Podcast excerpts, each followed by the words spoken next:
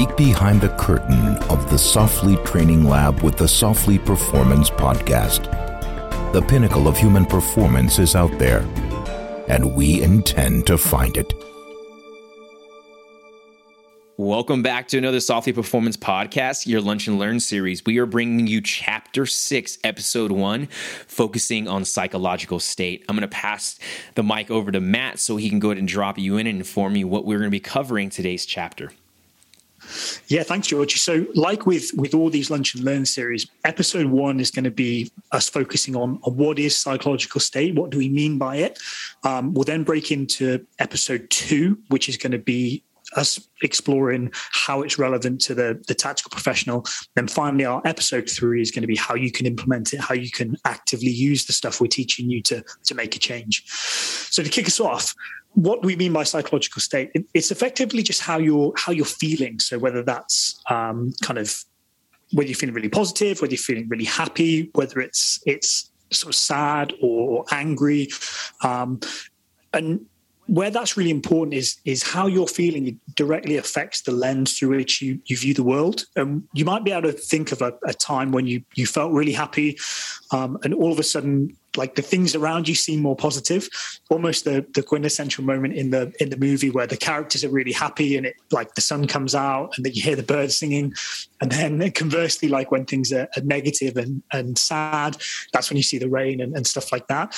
It, that's actually scarily close to the truth in, in term in terms of uh, how how sort of psychology and, and emotion work in in reality to affect your physiology. So if you're if you're feeling really confident about something um, we we know through like some of the work of, of amy cuddy for instance if you're feeling super positive and like really confident it directly affects your testosterone and cortisol, cortisol profile and, and vice versa. Um, so uh, yeah, that's that's kind of what we, we wanted to, to dig into a little bit today.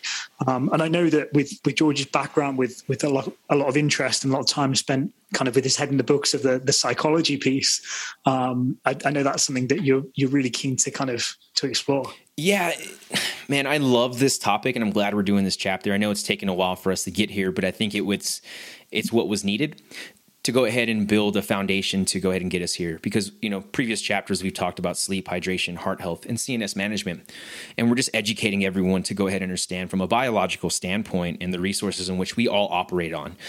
We are all well how do we re- reverse that?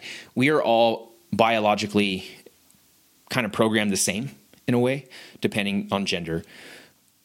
But we're very different from a personality standpoint so it's learning how to go ahead and create these connections. And we've talked about this for the past few weeks of developing the same color cups across the board for the listeners to go ahead and and understand what we're talking about. So when we kind of start talking about psychological state, where it's a very broad term, broad two words put together.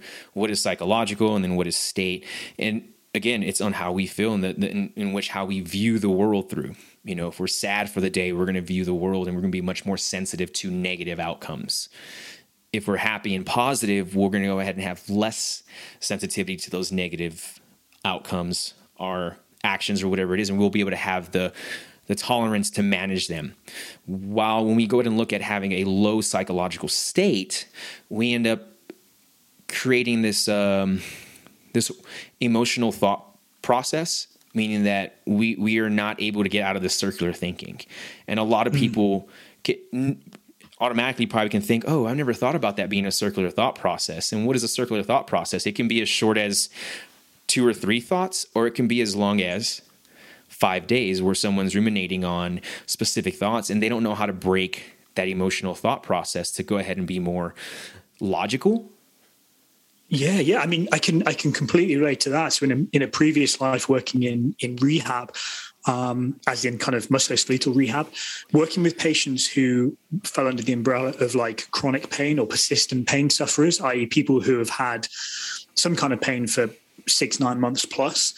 That was that was something that was very real, and you you you quite literally see like that pain kind of being the lens through which they they viewed everything else. Yep. So things like um, really struggling to find pleasure with taking time with family or partner or doing activities that they, they used to really enjoy.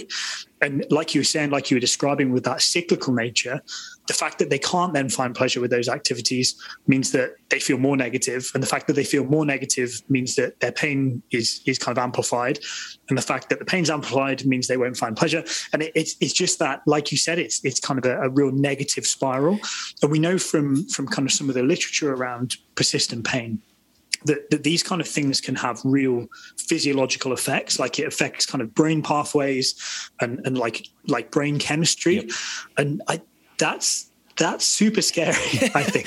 So that's where it brings in the whole idea of the biological standpoint. And you know when we go and look at the heart and the brain they're both organs and we spoke about this in the past already and we've we've you know broken that down. And so when we go and look at the brain function the brain functions on a totally different spectrum than the way the heart does. And we don't have to get into a full on drop into, you know, what and how these pathways are connected and how they fire to go ahead and send signals from the brain to the body and and seeing this dysfunction in neural transmission in the brain ultimately right mm. the cool thing though is our brain can heal itself that's the great thing about this just like liver can repair itself you know those kinds of functions our bodies are capable of doing which is really fucking cool. Yeah. But learning how to go ahead and create that kind of regeneration takes work on us and it's not something that's externally going to fix from taking a pill from doing a, a, med, a, a mood therapy scale or a depression checklist. All those things from an external standpoint are just to kind of help us realize the dysfunction in that organ which is the brain why are we talking about this? Well, because just like you mentioned, as someone in a rehab environment, working with individuals who, one, probably are not sleeping well, not eating well, physical activity is quite low, right? Their management of CNS is quite is non-existent. Well, what do we go ahead and end up end up seeing now? We end up seeing the psychological state start to decrease, and you can see now why we've kind of brought these chapters in this pathway because of the fact now it's like okay, cool to to reset a lot of these things, we have to go ahead and first acknowledge where is this individual on a scale of one to 10, right? One being super sad, depressed, I'm going to kill myself, all the way up to 10 being I'm the most happiest person in the world and nothing can affect me. Is it is it possible to live in one extreme or the other? Yes, but over time that does do something to you. And you have to learn how to kind of flex and transfer between the scale because again we're human and we're going to have days where there's specific types of stressors that are going to go ahead and cause us to lower our psychological state which makes us a little bit more sensitive to negative stress and then mm-hmm. you know the vice versa like i said previously the higher the, the we are on that mood scale the the more happier we are the the the more tolerance we'll be able to handle stress and actually create a different perspective to it to create it to become more positive even if it is a negative stressor we have the ability to go from emotional based thought process to a logical based thought process. And that's the really cool part about that. But when we go to look at pain, we have to look at the psychological state first. Why is this pain happening? Where is it coming from? We understand it's coming from a knee, a hip, a foot, but how is it affecting the brain though over time? And this is something mm-hmm. where tracking training load for someone who is injured on a pain scale or utilizing a pain scale can give the coach, give the athlete a really good insight and educate them, being like, all right, I need to lower this pain number. How do we do so? Because I've been doing yeah. pills, I've been training as much as I can, I've been trying to fix my sleep, I've been trying to do all these things, but nothing's working. What, what we, I, I think, yeah, go for sorry. it. You're good. Go for it. I, I was just going to say, I think that that's where the like the this whole kind of conscious warrior model is so powerful. Because traditionally in those kind of settings like we just described with that downward spiral it can be really hard to reverse that that kind of momentum of the spiral and start spinning it back the other way. And, and obviously we know that that pain and emotion and feelings are, are very like multifactorial. Like there's lots of factors that, that kind of make that up.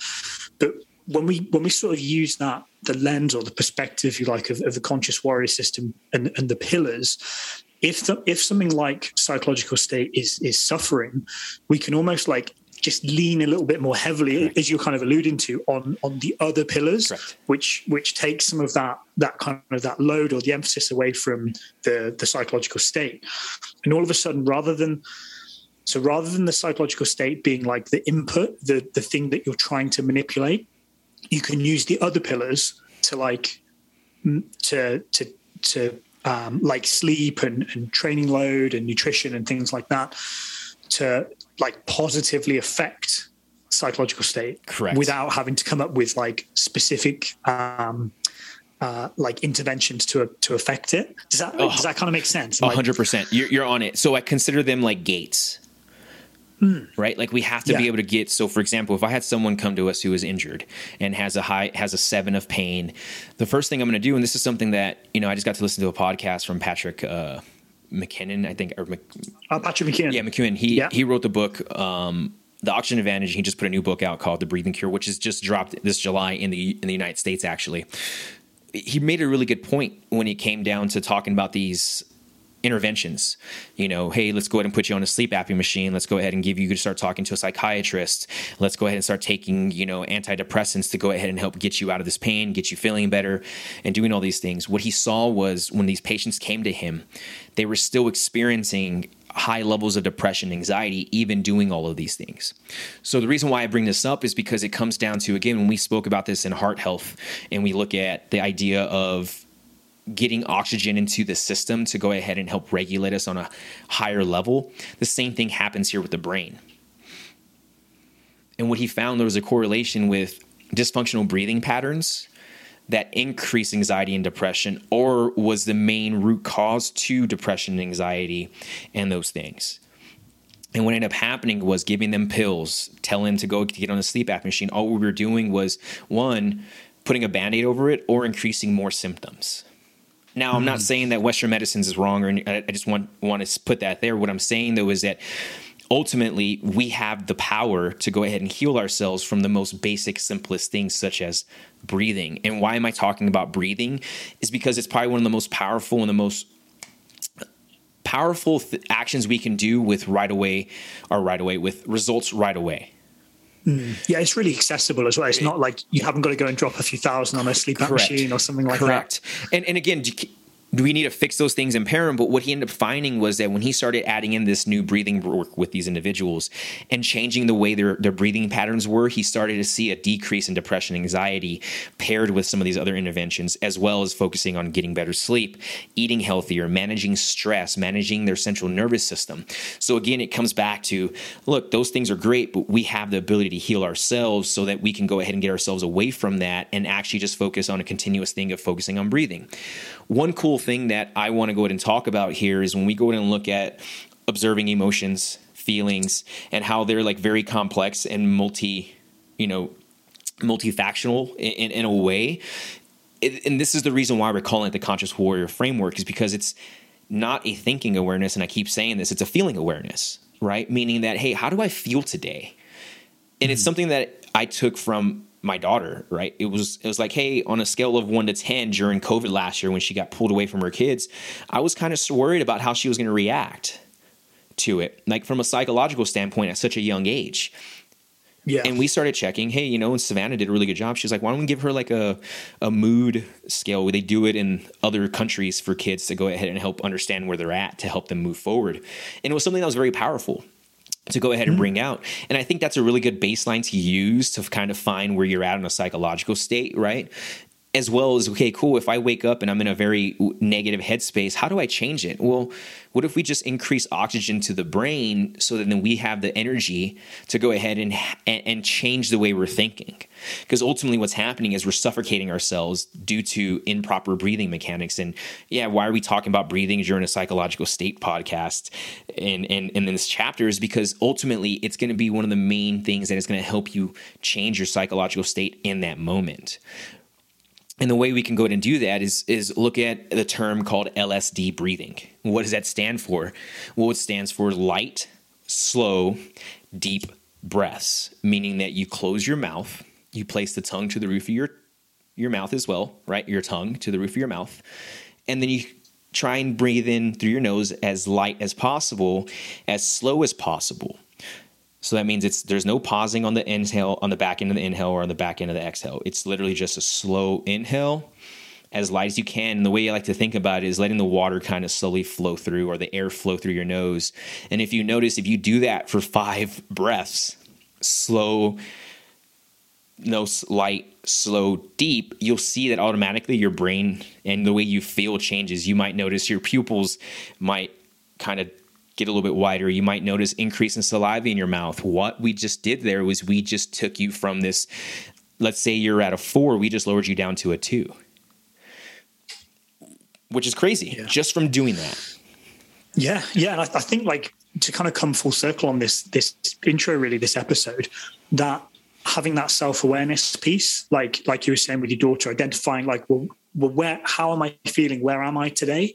That's like the first step in that kind of process of like you always talk about kind of getting a baseline, putting in some sort of intervention like just described, and then taking like another like another post test yep. in, in terms of sort of make, making this really relevant. And obviously, we'll dive into this more in, in episode three when we, we kind of give you some some take homes to play around with.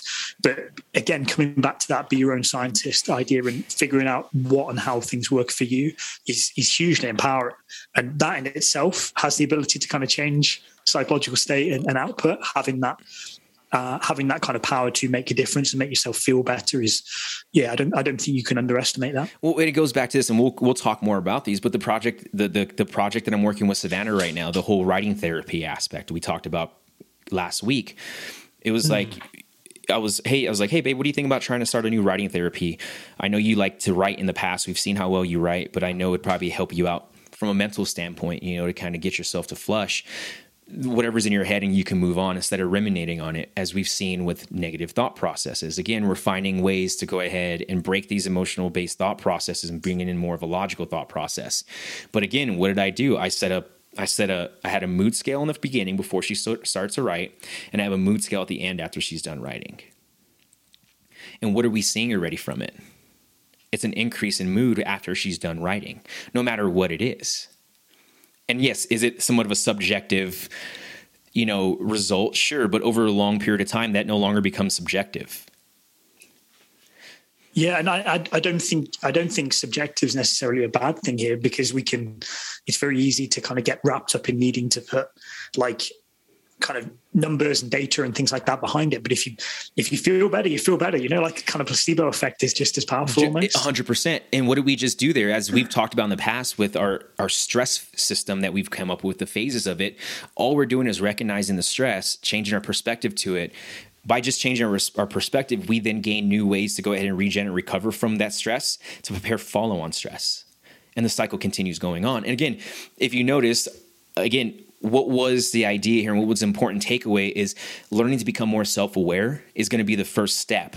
And then from there we can start throwing in different things. That's all i'm doing right? With my daughter I was like hey how you feeling today? Boom with savannah. Hey before you start your writing therapy for the day i need to know where your mood's at before and your mood's at after. That's all i'm doing because that's the way i can measure psychological state because i don't know them from being inside their body but they know themselves and they can be honest with themselves as well so I'm excited for this for this series and this chapter, and I don't want to get too much into more of the weeds because I want to save it for the other two episodes. But if you guys have any questions regarding this first episode, you want to hear more, please reach out and we can talk more about it. But again, I think we're going to be answering a lot of questions over the next two episodes. So thanks for listening, guys. And if you guys want to get a hold of us, email us at george at softly.com or matt at softly.com.